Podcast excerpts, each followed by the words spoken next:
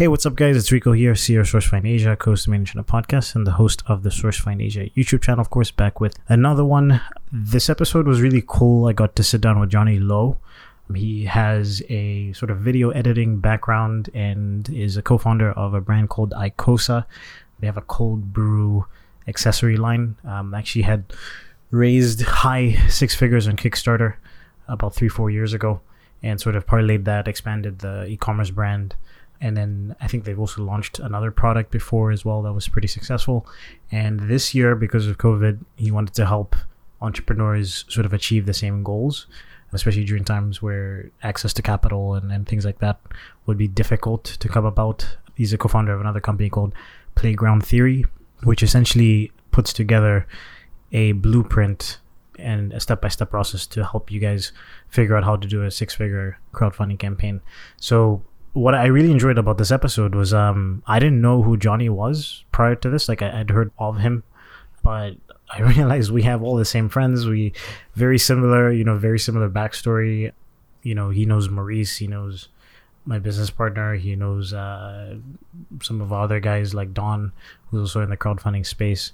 Um, he's spent time in Chiang Mai. He's been around the same circles as me. The you know four hour work week digital nomad crew, you know, that, that kind of stuff. And all these people that sort of moved to Asia. I mean, one of these days we should probably do a documentary about, about the, the generation that I'm thinking about. It's pretty much the people that moved to Asia around between 2014, I'll say 2000, at uh, the earliest, I'll say 2013 ish to like 2016 and then what they've accomplished since that time period in terms of people starting Amazon businesses or my, myself with a consulting company, um, digital marketing companies, these guys with their cold brew coffee brand. So yeah, I know it was just awesome to talk to him about that stuff. We share a lot of the same philosophies in business and life. We are connected in, in terms of our social circle without knowing it. It's such a small world and I just really enjoyed this conversation. I've been having some really great conversations lately on the on the podcast. I think a big part of it is we have, I guess, our podcast has grown in stature, so we get more interview requests. Like we we get like probably two or three interview requests every week, so I'm a little bit more cautious about who we bring on, and then also just having our content marketing guy there. Um, he is actively seeking and weeding through the right types of people and then recommending to me. And then you know we have guests on that also recommend other people. So it's been really really cool. Uh, and i think just in general because of covid i think a lot of people are have more time to sit down and do an interview than they did. Because sometimes i'd reach out to people and you know people were traveling and busy and i was traveling. So it was, it was hard to to schedule out these interviews. But yeah without further ado i uh, hope you enjoy this podcast. I certainly did. I don't want to be a product of my environment I want my environment to be a product of me.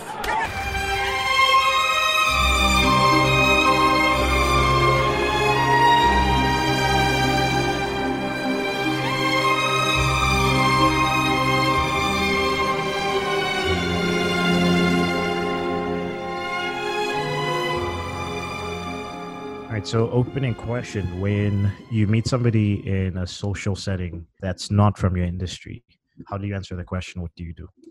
So i feel like a lot of people that travel and do ecom have a lot of hats.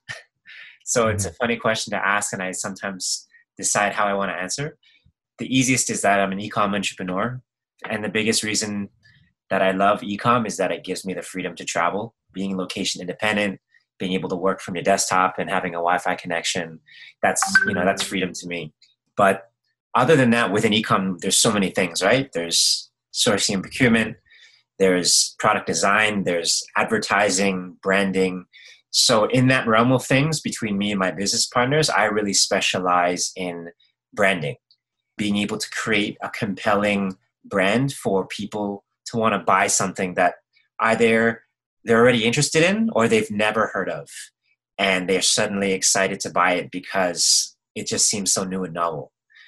And within that realm of branding, uh, I can niche down further. And my biggest, my best niche is being able to tell stories that make people feel something, whether it's excitement, happiness, awe, because I love creating videos, videos that make people want to either buy something or take an action. Awesome. So, just kind of, can you give a brief background on you know where you're from? How did you, how did your life lead you into into entrepreneurship? Yeah, it's an interesting story. I mean, I originally started as an engineer. I graduated from Canada in a program called mechatronics engineering. So it's a combination of hey, which which school did you go to? Waterloo University of oh Waterloo. my god! Yeah, my best friend uh, studied mechatronics. His name is Rohan Mahimker. He runs a company called Smart Teacher. Rohan, what year did you graduate? Uh, I think it should have been 2010 or 2011 somewhere. Yeah, I think he's from my class. so you know Rohan? That's I, crazy. It's uh, like it's been 10 years since I've heard the name. So, but I'm pretty sure if I looked in my class, you know, graduating book, I'd probably find him. Sounds familiar.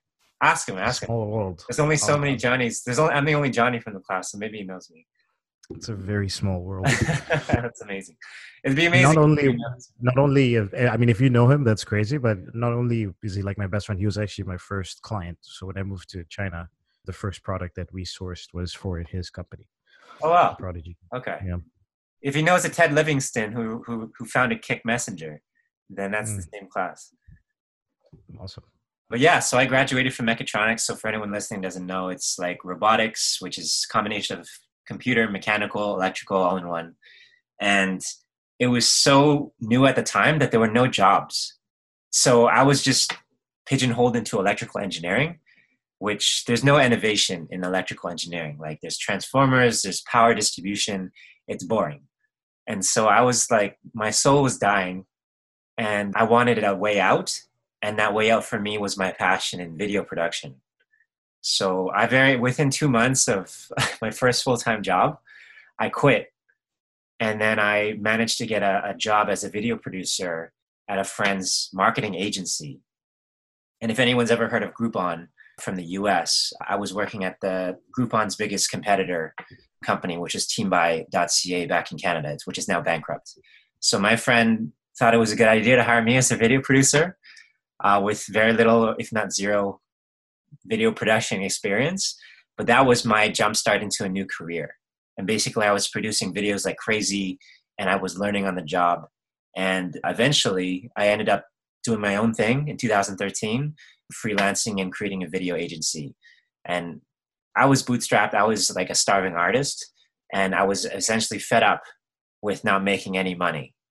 And my then business partner, which is still my current one, uh, he's like, why don't we get into e-commerce? He was one of the sales managers also back at TeamBuy. Uh, TeamBuy was one of the first websites in Canada to start sourcing products and selling products online. So this is way before Amazon was really big and way before e-commerce in Canada was really big. So he saw us a really golden opportunity to get into products before it was really popular. So we didn't actually end up doing that until 2015 when the hype was really gaining traction thanks to people like Scott Voelker with Amazing Seller. And our first product, we, we launched silicone wedding rings. That market got saturated really fast, but we managed to break even. That, that definitely sounds like a 2015 Amazon product. I know, right? Yeah, but we yeah. decked it out. We were like, okay, what can we do better than everyone else? Like, oh, let's let's let's make the product box so amazing that it's it's gonna look like a wedding box like a wedding ring box and the box costs more than the product right? The product costs like pennies and the box costs like two dollars. And at the time like why would anyone on amazon pay two dollars for a box when the ring only costs like 10 cents? So we were the first to do that. Everyone copied us within like three months. Market got saturated so we exited but we we came out with a profit so that was good. And that transitioned to the following year in 2016 we're like okay if we can do this for one product what if we could like what is it going to take to reach a million dollars in our in our second year? So like okay it's we need 30 products each doing like 10k so that's you know 30k a month. It's roughly a million dollars at the end of the year. And what ended up happening was most of the products eventually failed because we didn't realize how how thin we were spreading ourselves. But one of the products succeeded. And uh, we we designed this cold brew coffee maker that we were originally going to launch on Amazon, but then Amazon had this terms of service change where you couldn't pay or incentivize reviews. And that was like our go to launch strategy. Let's launch. We we discount and incentivize uh, products so that we get a ton of reviews, automatically rank on page one of Amazon, and that was the thing that everyone was doing. Um, but then Amazon changed it all, so we couldn't do that anymore. So we pivoted uh, our that cold brew coffee maker to Kickstarter, and that was the start of something that we had never done before. Let's launch on Kickstarter, build a website, and see what happens. And it ended up raising $1 million on its own. So all awesome. the other products just quickly fell to the back burner. And this Arctic cold brew coffee maker ended up becoming our million dollar product. It's funny how life works like that sometimes. I, was going to say, it, even if the product didn't have such a, a huge launch on, on crowdfunding, it's you were still very early in terms of creating your own brand. And that's kind of like what i t- when i when people ask me now you know if they want to jump on amazon i'm like it's it's it's tough. You probably should think about starting your own brand because even the people that sold on amazon or are selling on amazon eventually end up branding. Like that's the only way to have a really defensible product right? Or a business rather. Exactly exactly so that's something that we learned by accident because you can't just put up a PL product on Kickstarter. It's just simply not allowed. And even if you did, people would call you out so fast. They're like, oh, I found this on AliExpress, I found this on Alibaba. What's new about this? Why should this be on crowdfunding? So you really have to create hype. And the only way you create hype on Kickstarter and crowdfunding in general is if you have either something interesting to say for your brand or you have a really innovative product and and if you have both that's obviously the, the golden standard for having a successful launch on kickstarter. So for us that was our first product. We did $612000 on kickstarter. We did another 300k on indiegogo and then upsells uh, in BackerKit after the campaigns. We did in total 1.1 million dollars pretty much. So that was that was crazy. So the next year you know we were burnt out. We're like okay we've made some money let's take it easy let's travel and and and do what we've always wanted to do try out this digital nomad thing that everyone's talking about. So we're like okay let's travel for three months or four months this year. So we went out to chiang mai which a lot of a lot of digital nomads go to chiang mai to check out. So we stayed there for a few weeks. What year were you in chiang mai? We were in chiang mai the first time 2016 just for two weeks. And then we ended up living there for over a year and a half from 2018 until um, until last year. Just hearing your story, I'm I'm just seeing a lot of crossover with my own story and some of my closest friends. So I have two questions. Like, one is a little bit like about Chiang Mai. Did you ever meet people like um, Maurice? Uh, yeah, I don't know to pronounce his. Maurice, he's a long-time Amazon seller. He launched his own product. Yeah, yeah. Um, through crowdfunding. yeah, he's a good friend. We hung out a lot. so yeah, we uh, I've known him from Enter China days. So I knew him when he was uh, still studying actually in Shenzhen. And then uh, my business partner Michael Shearhorn, he was out in Chiang Mai for a little bit over a year. Yeah, um, around around the same time as you, and he's also part of the same network. So you might have you might have met a lot of the people that I know personally. Yeah, there's like Don calls him China Mike. China Mike, yeah, China Mike, that's my guy. Um, and then Nick uh, Nick Narov, he has a YouTube channel as well. He was uh, out in Chiang Mai around the same time. I don't know if I've met Nick, but there's definitely a lot of people that. Uh, there's also uh, Thomas that I think was part of the Enter China crowd. But yeah, a lot of mm-hmm. a lot of people that are in the go to the same places.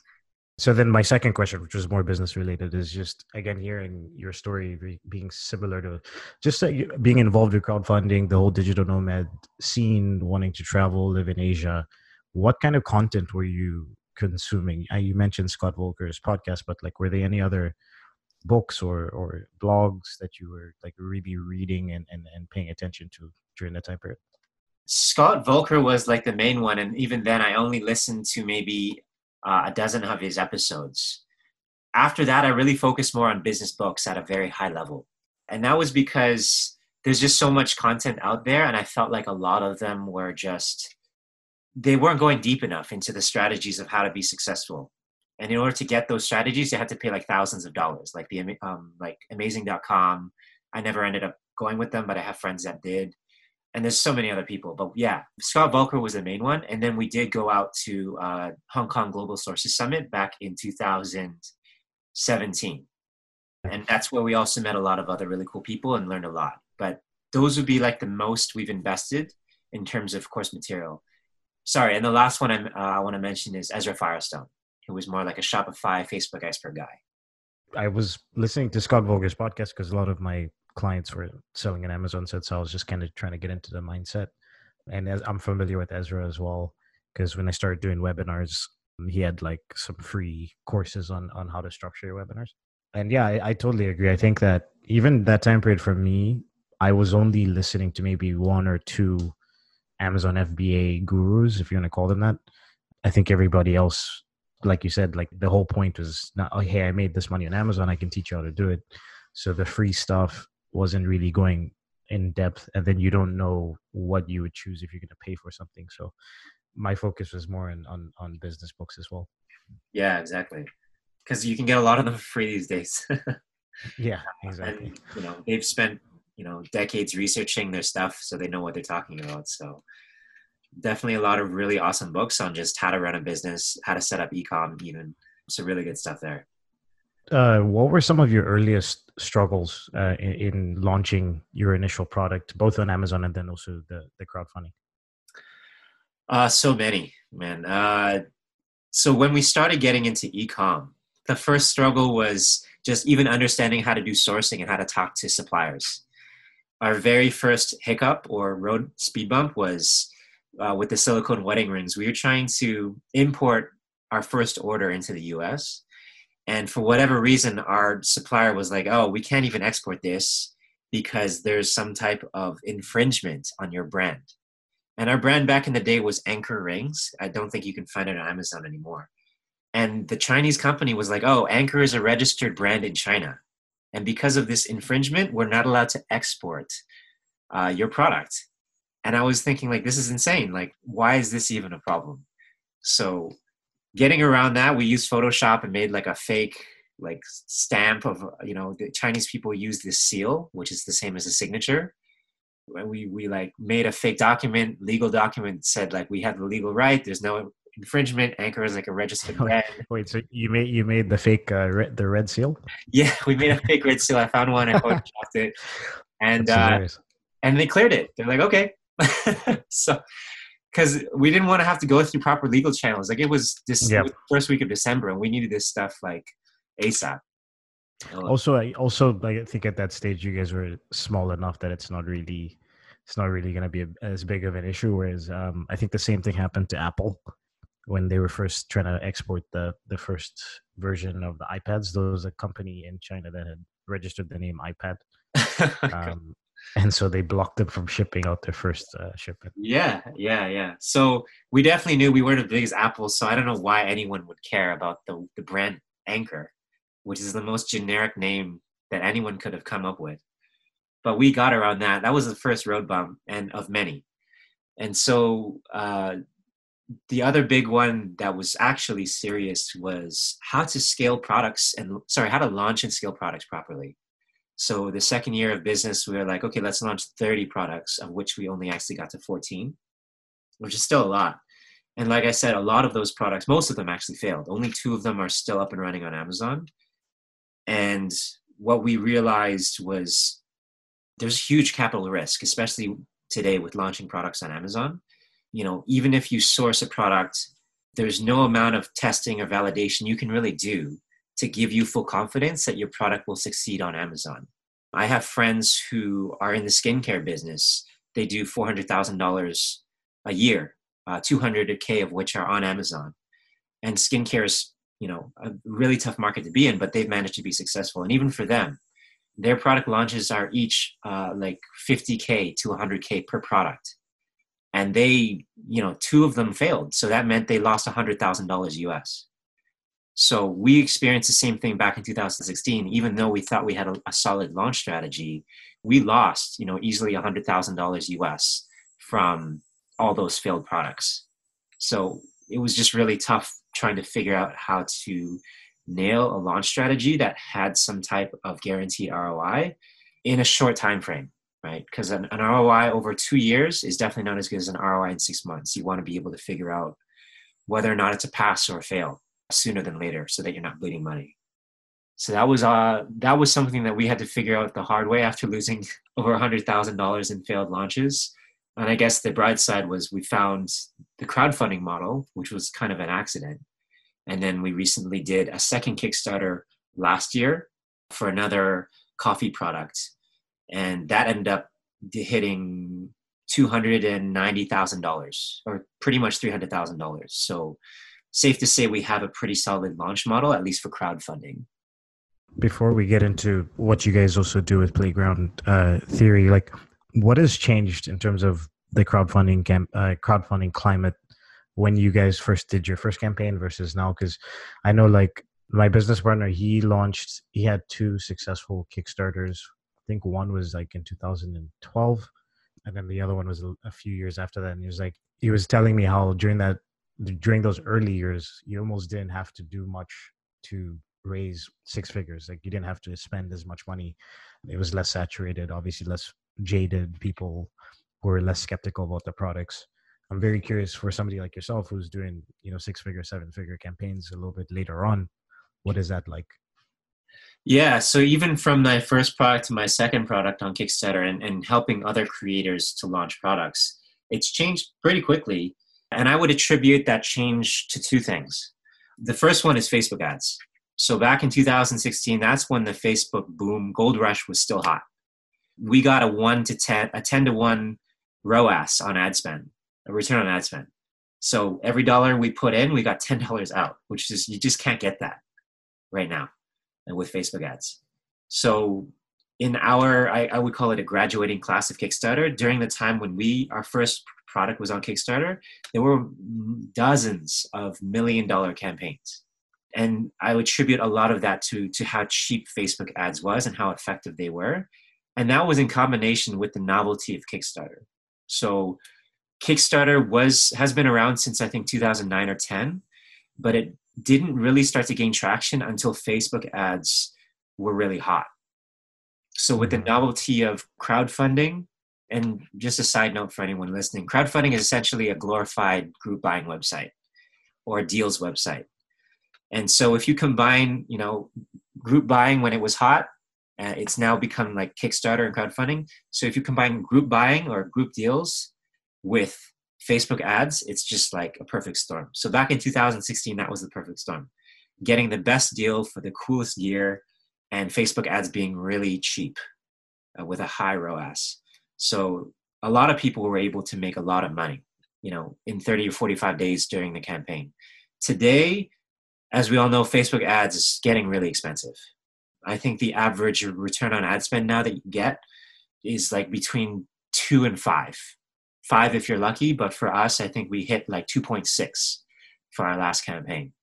So maybe it's a function of the product that we had; it was way, way too niche, or maybe it's a trend in the market. But uh, from what I'm hearing, it's Facebook ads are definitely more expensive, and then also people, like you said, are way more jaded. There's too many people launching products that don't know how to run a brand or scale a brand, and they end up not being able to even deliver their product. So a lot of people getting scammed or the product itself uh, has way too many quality issues because of people you know they don't know how to source properly. They've never manufactured a product at scale. So they might have a you know you've heard of the fidget cube right? One of the most funded products on kickstarter. And those guys clearly had no idea what they were doing and they, they raised millions of dollars for a fidget. They, they created the fidget market right? And sold tens of thousands of units and they don't exist anymore as a brand. I was involved with a lot of fidget fidget related products during that time period. And, and just in terms of the crowdfunding sourcing thing, it's like, yeah, I can talk about that all day in terms of just the the mistakes that people make with, with the, the, the lack of focus on, on on sourcing. I think so. Me and my business partner, we always talk about how people think that China is just like a giant Walmart, and you could just be like, hey, you know fidget cube or whatever their product is like let's just go it's going to take us five minutes to find the factory let's just jump on alibaba and have a conversation it's like nope it's especially with something that's an original design you know it's going to take you a long time to get that accomplished if you want to do it properly yeah yeah so that's what I used to think too. Yeah, you can just hump on Alibaba, jump on Alibaba, find a, a partner that has something remotely close to what you've seen on Kickstarter, and they should be able to make it. But it's much more nuanced than that if you're actually serious about creating a brand. Because if you just partner with anyone, like I've done in the past, and if you're scaling at a thousand, you know, ten thousand units in your first order because you've gone viral on Kickstarter, but then the quality is, you know, like only fifty percent of what it should be, you're gonna have five thousand angry customers so there goes your brand because you've lost the returning value of that cu- of 5,000 customers, which is a lot. And on top of that, you have a huge customer issue. So you're going to have to hire someone full time to answer those 5,000 customers on a on a daily basis. So, you know, having good quality products, finding a proper sourcing partner, like there's so many things that people don't think about for sure that I'm sure you've dealt with in the past. Tell my audience, for those who don't know about Playground Theory. Oh, yeah, sure, sure. So, Playground Theory is something that we launched recently during COVID. It was born out of a definitely out of the circumstance. So, with a lot more people having issues with not only fulfillment, but just being able to develop products because the factories are completely shut down. The supply chain was completely broken. You couldn't ship anything out of China.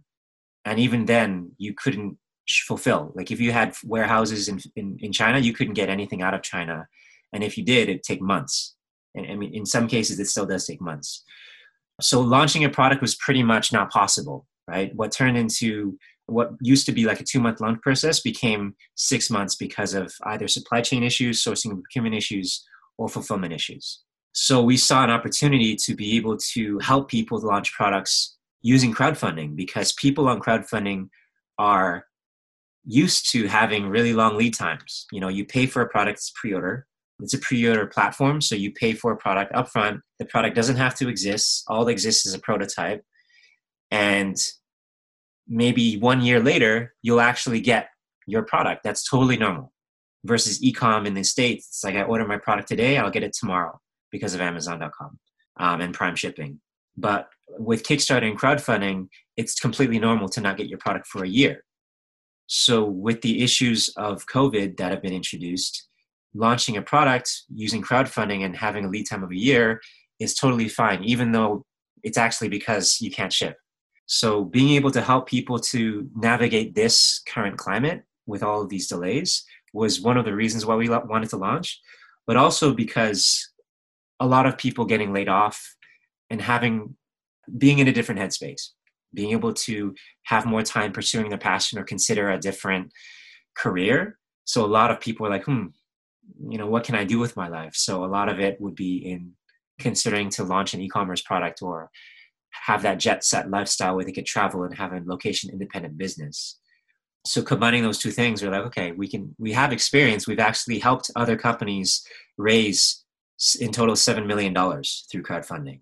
So again the perfect storm why don't we combine all the circumstance with our skill and launch a program where we could teach people how to achieve the same success that we have so we've created a what we call a, a, a launch blueprint that will help people to raise six figures in crowdfunding. And that's something we've been able to consistently do for our clients in the past. So yeah, you can take this six week program and we'll walk you through the entire process. Makes a lot of sense because um, what happened after the 2008 financial crisis was a lot of people ended up starting their own businesses. And I think this particular pandemic is forcing people to think a little bit like a lot of times in 2008 people started brick and mortar businesses and also e-commerce. But i think this time around people know that one of the the main types of businesses that have been able to survive or thrive during this time period has been anything that involves online or you know location independent work.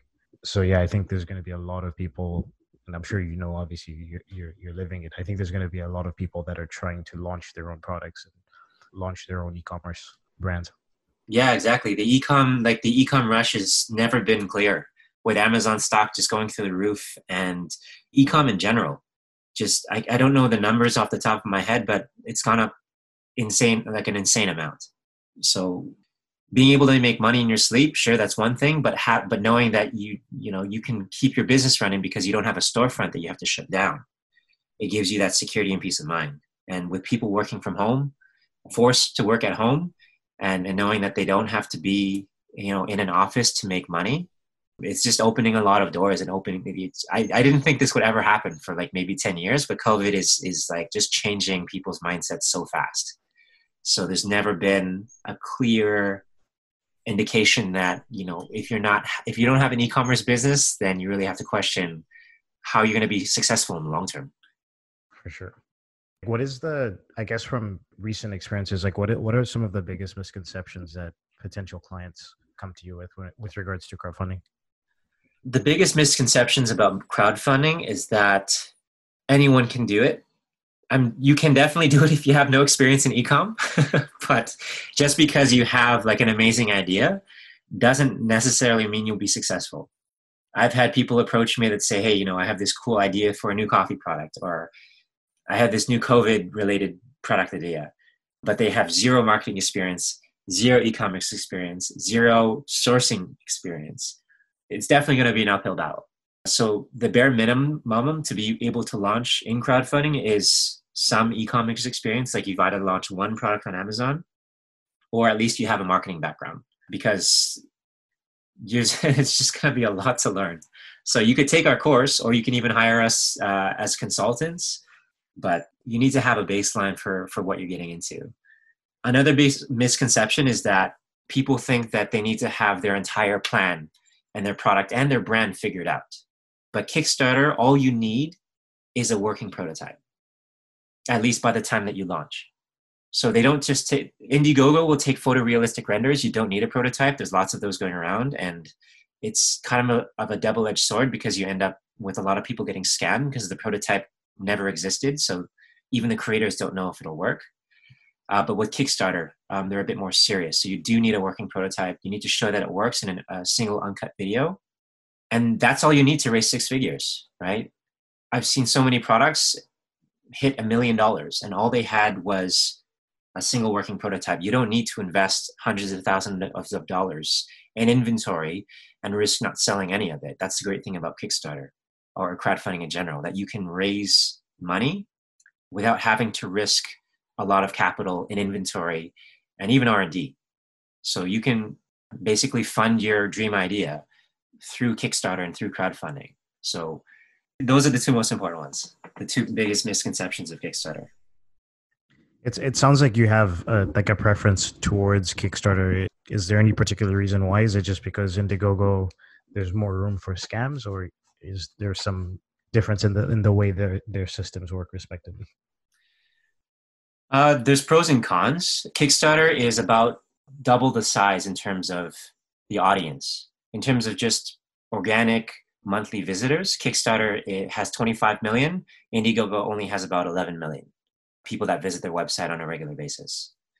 So it's just in, in terms of sheer size you'll raise more money on kickstarter and the other thing about Kickstarter is that because Indiegogo is trying to be different, they have a lot more features. And one of those features is Indiegogo in demand. So anyone who has a crowdfunding campaign, it could be Kickstarter, it could be other crowdfunding platforms like GoFundMe or even Makuake from Japan. Indiegogo allows you to transition from your original crowdfunding platform to their crowdfunding platform and continue generating sales. And the reason why that's valuable is let's say, you know, you raised half a mil on Kickstarter and it's not going to be another six months until you can actually launch your product because you simply don't have inventory. So, you know, why would you lose the momentum of selling pre-ordered products when you can launch on Indiegogo in demand? So Indiegogo gives you that that opportunity to continue selling pre-orders. So yeah, you can go from Kickstarter to Indiegogo, but you can't go from Indiegogo to Kickstarter. So a lot of people, it's more common to launch on Kickstarter, raise a lot of money because they have a bigger audience, and then transition to Indiegogo in demand to continue doing pre-orders. So you so still course, get the best of both worlds. Exactly. That situation. Yeah. Exactly. Yeah. So you can still launch on Indiegogo to, to begin with, and the benefits of doing that is Indiegogo has Facebook. Um, they allow you to embed the Facebook pixel for better ad tracking and conversion tracking. Kickstarter does not, for whatever reason, they still don't allow you to embed the Facebook pixel, so you can't measure your conversion rates from your funnel to a purchase. Um, you have to do it through Google through this really convoluted method, but it's not as accurate. Indiegogo is really simple. It's just like an e-commerce website. you can track the person from the ads all the way through to the purchase. So you can really, really get your audience right. Probably one of the answers to this question would be it depends on the product and it depends on who your target audience is. But is there an amount that you usually tell people to mm-hmm. to be prepared to spend not not on the the product itself but just on the actual campaign like the marketing side of it you know the video production and and all that good stuff and obviously the facebook ads. Yeah. I mean you could launch on a shoestring budget like that's what we did with our first product. I think we launched with i mean i do the videos myself but because i'm a video producer so i'm lucky in that way. So in all i think our out of pocket cost was $5000 and we made you know 612000 which i think is really hard if not is a unicorn situation but in today's circumstance i think 20% of your campaign should be invested into ad marketing. Uh, sorry, so I should clarify. So if if you were to aim for hundred thousand dollars of total revenue raised on crowdfunding, then you should expect to spend twenty thousand dollars on ads. So about twenty percent. And then in terms of uh, the actual creative assets, you know, building a website, doing ad copy, creating a video, I mean, the bare minimum you want to spend on a high quality video is $2,000. Anything less than that, you're paying for what you get. But they can range from $2,000 all the way up to easily $15,000 for a video. So it really depends on the type of product that you have and how much you care about the quality of the video and how you can repurpose it for other, you know, creative assets in your brand. If you're thinking long term, it doesn't hurt to invest in your marketing because that that money will come back to you and you'll be creating an evergreen asset for your for your brand. That makes sense. Is playground theory the main thing that you guys are working on right now besides the the products that you'd launched previously? Uh, it's actually probably like our 20% so 80% mm-hmm. of our time is spent on growing our coffee brand so that's like hostedbrewhouse.com you can go and check out our, our past kickstarter products and we launched our second kickstarter uh, last year, 2019 in July, and uh, it was doing really well up until COVID. it's a coffee product, so obviously uh, all the coffee shops around the world shut down um, during COVID. So that kind of put a hamper in our plans. We wanted to, you know, launch in all of the biggest coffee expos around the world, and we had a lot of really big distribution partnerships lined up because that's the best model to go with coffee products. So now we're just starting to ramp up again and, and work out those partnerships. So the other 20% is playground theory. So helping people to launch successfully on crowdfunding to six figures through the, the Blueprint Masterclass program. And then if you want more of like a, a turnkey solution, we also have consulting. So that's more for high touch. Like you, you want hands-on um, guidance to raising six figures. We also can do that too. So we have a couple clients but we can only have so much capacity. So it really depends. It's very, it really depends on what product you have and if it's a fit for for us. We touched on like traveling at the top of the podcast. Like what, like your experiences being in Asia and and and meeting other entrepreneurs. How has that helped your business? Because I, I know for me, like the the network that I've developed, I, am in the Philippines right now, but I to, I lived in China for five years. It's been extremely invaluable in in terms of growing my business. Yeah, man. A lot of people think that uh, you know the digital nomad title is all about going to nice beaches and working whenever you want for four hours a week. You know, shout out to Tim Ferriss. But for me, it was really about meeting awesome people that are really successful. And it's it's not even going to you know in Chiang Mai they had these like Amazon meetups, which consistently I've heard are not the best place to meet successful people. the most successful people are the ones that are too busy to go to meetups. So actually, I met the most successful people at coffee shops. You know, not even at like the co-working spaces. They're at coffee shops, just doing their own thing. And the best network I had was in Chiang Mai. You know, a lot of a lot of mutual friends like Norris, Don, Thomas. Having a network of people that you can go out with on a Friday night, you can go for dinner, have drinks, and then at 9 p.m. we'll all be like, okay, let's go home and work that's the kind of community that we had in Chiang Mai. Like we, we weren't party people. We just wanted to meet, know that there were other people that were that were pushing to be their best, not just in their business, but also in terms of health. Like we we had like a group of 10 people. We were all on keto. All doing intermittent fasting, all on keto, and not because we had to lose weight. We we were also working out, but it was because we wanted to focus more. Like when you're in a state of ketosis, you're like in this, you have tunnel vision, and so we were all after like this flow state to be able to work more and make more money. So finding that tribe of people that is in the same headspace, you want to be successful. You're also doing the same thing, so it's easy to to ask like, "Hey, I had this issue on Amazon. How did you deal with it?" Or, "Hey, look, I'm I'm launching this new product. I need like a, a 3D animator. Do you know someone?" You know, knowing that you have help and it's one call away, and they have access to their own networks is just accelerated our business and our success uh, tremendously. Are you in Canada now, or are you uh, in another country? Yeah, right now I'm in Canada. so I flew back for a, a, video project, and it was only supposed to be a two month uh, stint. And then right in the middle of it, COVID, the COVID lockdown happened. So I'm kind of stuck here indefinitely until uh, Asia opens up its borders again. Yeah, it's like uh, a lot of my friends have gone back home, and I'm just like, I don't. This, with the Philippines, the borders are closed. So if I leave, then I won't be able to come back, and I have a one year lease, so I, I don't want to be I want to be stuck outside of the country. Yeah, I have a girlfriend back in Malaysia. I haven't seen in about seven months, so oh, uh, that's, that's you know that's the main reason I want to go back. Uh, hopefully sooner than later, but I'm waiting. I'm waiting anxiously for Malaysia to open its borders. I had a girlfriend in China because like what happened with me was uh I left in January for Chinese New Year and I went to Indonesia for a month and I was supposed to go back to China. And then, you know, I, I my plan was kind of to move here in April, and she was potentially going to follow me afterwards. And yeah, we ended up like I didn't go back to China obviously because of COVID, and that's done. So yeah, but uh, yeah. you know, the Philippines is a good place to be if you're rebounding. I can imagine. Yeah. I wish I could go to any of those places at this point. Unfortunately, Malaysia won't even let its citizens leave. So it's not even mm. like I can take her out and we can meet somewhere in like Eastern Europe where the borders are open and there's no lockdown or quarantine. Yeah. Yeah, they, they won't even let their people leave. So we're kind of like at a. What's what? I mean, what's the what's the logic behind it? Is just they're scared that people are gonna go and bring it back. Yeah, exactly. Just like any country, you know, you have yeah. citizens. You know, even in the U.S., you have citizens that can leave, so there are countries that will take anyone, even U.S. citizens, and then they travel back and they bring in COVID, and they don't. You know, U.S. doesn't have a real quarantine in place. We have to yeah quarantine for 14 days. Yeah, so that's the fear, right? That that you'll have people that will defy the lockdown or the quarantine and just spread the virus.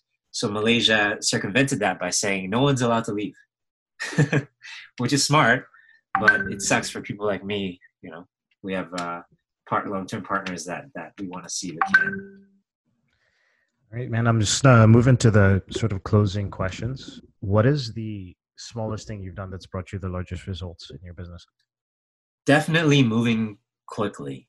I watched this Gary Vee podcast or, or a video on Instagram recently, and he talked about you know the difference between strategizing and execution. And although you need a really good strategy in order to execute, obviously, but a lot of people use strategy as an excuse for not taking action or for being idle in their business. So you definitely have to have a balance and not over strategize. But for someone like me, I love just executing quickly. And I learn and iterate my strategy through just launching quickly. So in 2016, when we said, let's launch 30 products and we got to 14, I mean, that was a strategy. But we ended up stumbling upon the greatest launch strategy that we could have ever found, which was crowdfunding, launching on crowdfunding. And that ended up raising, you know, like I said, $1 million uh, in total. And we would have never been able to do that unless we, we, we came with the idea of let's do things fast. And a little caveat to that story was, you know, when Amazon changed that, the terms of service, we pivoted, right? We pivoted from launching our product on Amazon to Kickstarter. And we, we created our whole campaign within three months. The video, the script, the campaign page, all the, all the photos and assets, like everything was done within less than three months. And it ended up grossing us the most of any product in, in a short amount of time. So, yeah, being able to execute quickly, think on your feet, and, and pivot uh, when the market tells you to. What's one thing you believe that when you say to other people, other people think it's crazy? That's a good question. Oh, man Yeah, this one this one stumps people. I had I had heard that question a couple of times in the past, but I heard it recently. I think I was listening to Tim Ferriss, and I was like, "Oh, I want to start asking that." no, I haven't heard that question before, so it's actually a really good question. Why would people think I'm crazy? It could also be something a theory that you have that people think is ridiculous, or you know, right.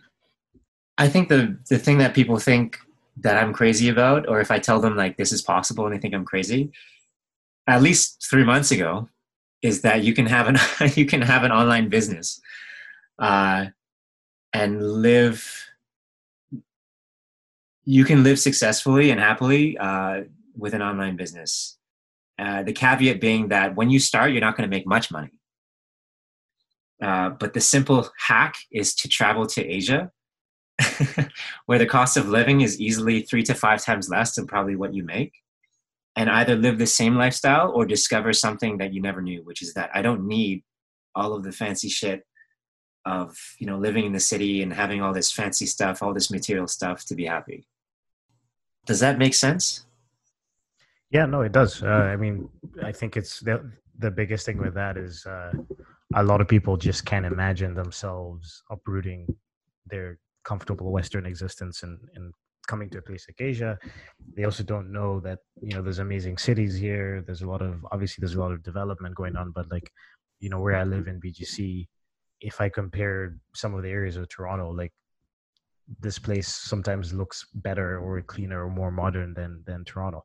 So it's just one of those things that people have to embrace a, a little bit of a different uh, a different mindset and be open to the idea that you could have a very nice lifestyle while starting a business if you take the chance of, of leaving your comfort zone. Yeah, exactly. Very well summarized. Even that too, like living in Toronto, I felt like I didn't really have as many people to talk about e-commerce and specifically Amazon at the time. A lot of people were just doing it as a side hustle in Toronto and I'm sure it's the same in many other cities. It wasn't really a hub for e-commerce, even though there are a lot of people that do e-commerce and are successful, but they kept to themselves or they did it as a side business. Versus if you go to places like Bali or Chiang Mai or Ho Chi Minh, everyone out there, or even you know in China, uh, Shenzhen, people that are there are there because they're serious about it, and so it's a lot easier to bump into people through networking or by accident in a coffee shop. It's easier to bump into people that are actually doing this successfully and are serious about it. Yeah, I totally agree. I remember going to entrepreneurship meetups before I left Toronto, and there were very few people that I met that were actually in e-commerce in the same way as, as what you find out out here. And then even just like you're talking about going to coffee shops. I remember going to coffee shops with one of my buddies and we were just trying to brainstorm sort of e-commerce ideas and it felt like we were in like some sort of secret society. Like I did I looked around I was like, I was looking at people that were, you know, writers and people that were studying, and I was like, you know, we're we're trying to brainstorm e-commerce business ideas. And yeah, no, it's just it's just different when you're here immediately. When I when I arrived in China, I remember having my first week in China, just like a million different ideas because I was meeting people that were already doing what I wanted to do, and then I was just exposed to a lot of opportunities so it just kind of like really pushes you to go after that that goal more aggressively. Yeah, yeah exactly.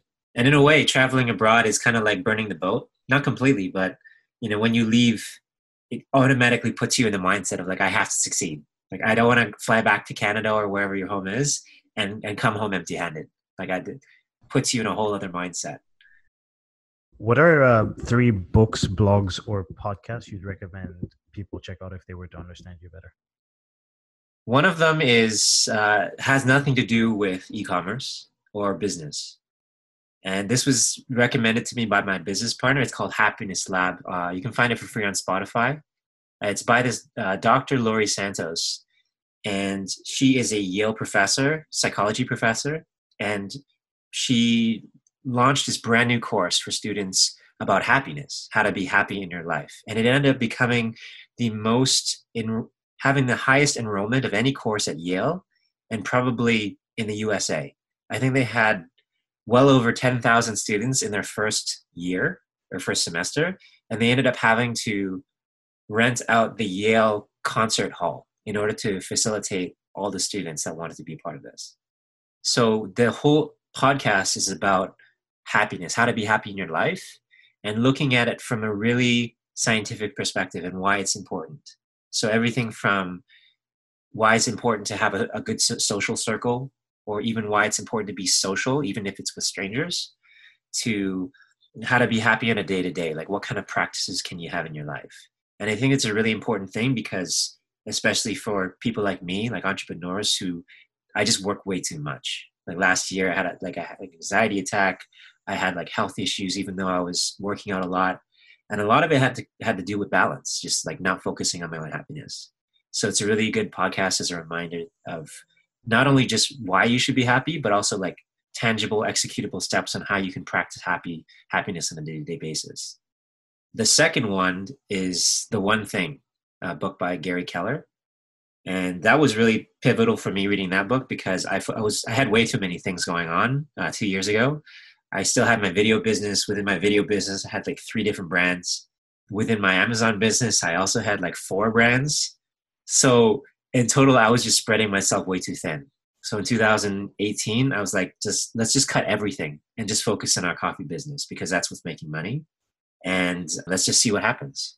And as a result of cutting most of the things out of my business, it ended up making things a lot easier and it accelerated our growth.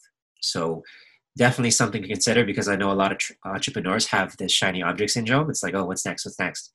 So being grounded in like your purpose, uh, not just in your life but in your business, is really important so that you're growing at the speed that you want. And the last one is building a story brand by Donald Miller.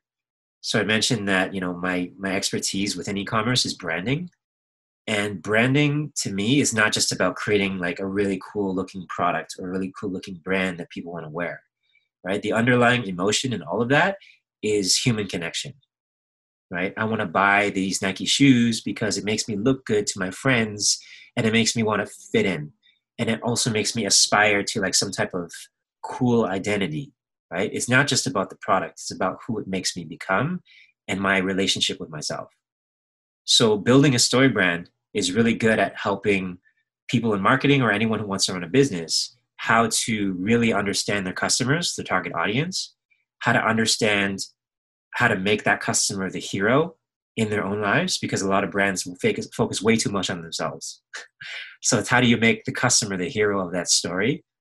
And then how do you get them to buy your product? Because obviously you're selling something to them. So how do you make them want to identify with your product and buy it, not because it's it's an innovative product, but also because it speaks to them. So they want to use it every day and tell all their friends about it because you know it's a part of who they are. So those are three different books that I think help in, in different ways in different areas of my life. The happiness one kind of resonated with me because yeah, I think about when I first started, I was very much like Gary V mindset of just fucking hustle, just grind, you know, fucking work 80 hours a week, you know, just constantly like that. And I remember there was a couple times when I burnt out. And one particular time was bad. It was, uh, I think I'd worked like 21 days straight, like without taking any sort of breaks. And that time period, I was working like from, you know, seven o'clock in the morning to uh, you know 1 a.m. and just press repeat with a little break to go to the gym in between. And I burnt out so bad, like I, I couldn't. I was just sitting in front of my computer for like a week. I couldn't do anything. And then I was like, I'm not Gary Vaynerchuk, man. like, I, was like, I was like, I just realized I had like one. I was like, what am I doing? You know, like I'm not Gary V. I, I, I can take some inspiration from that, but it's like, yeah, no, I need to schedule breaks. So I started doing that, and then when the business started to get a little little bit more comfortable in terms of uh, our financial situation, I decided to start traveling more because I hadn't. That was a big part of the reason why I wanted to live in Asia and all that stuff was being in Guangzhou. You know, it was a two-hour flight away from Manila.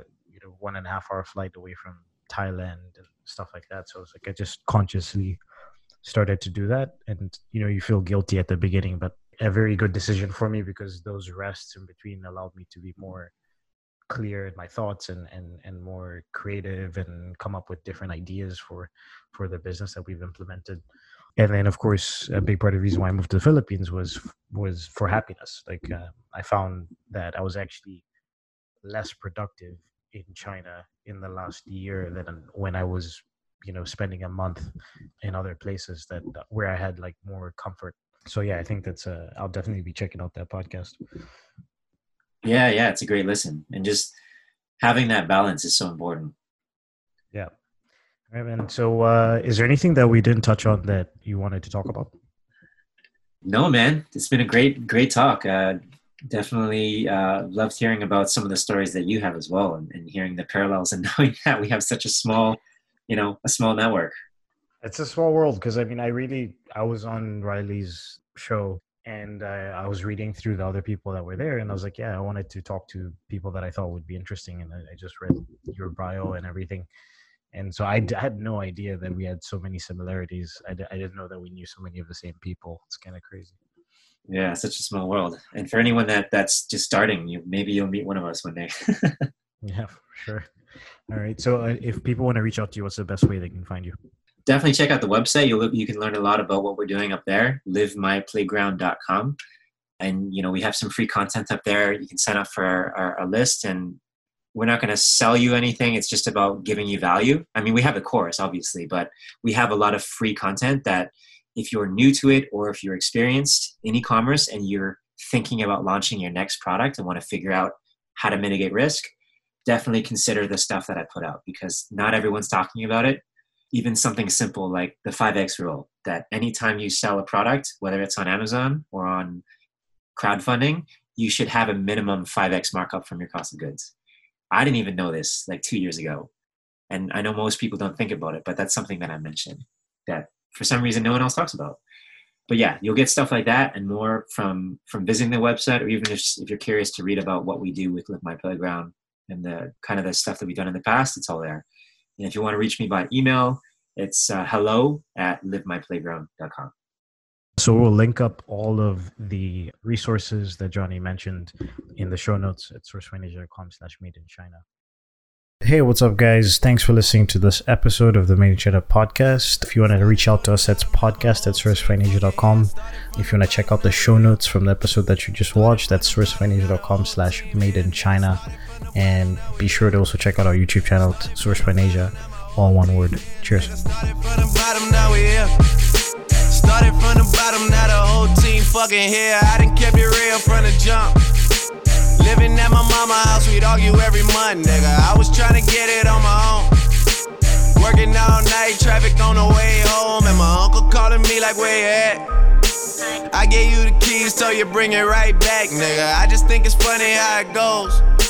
Now I'm on the road, half a million for a show, and we started from the bottom, now we're here. Started from the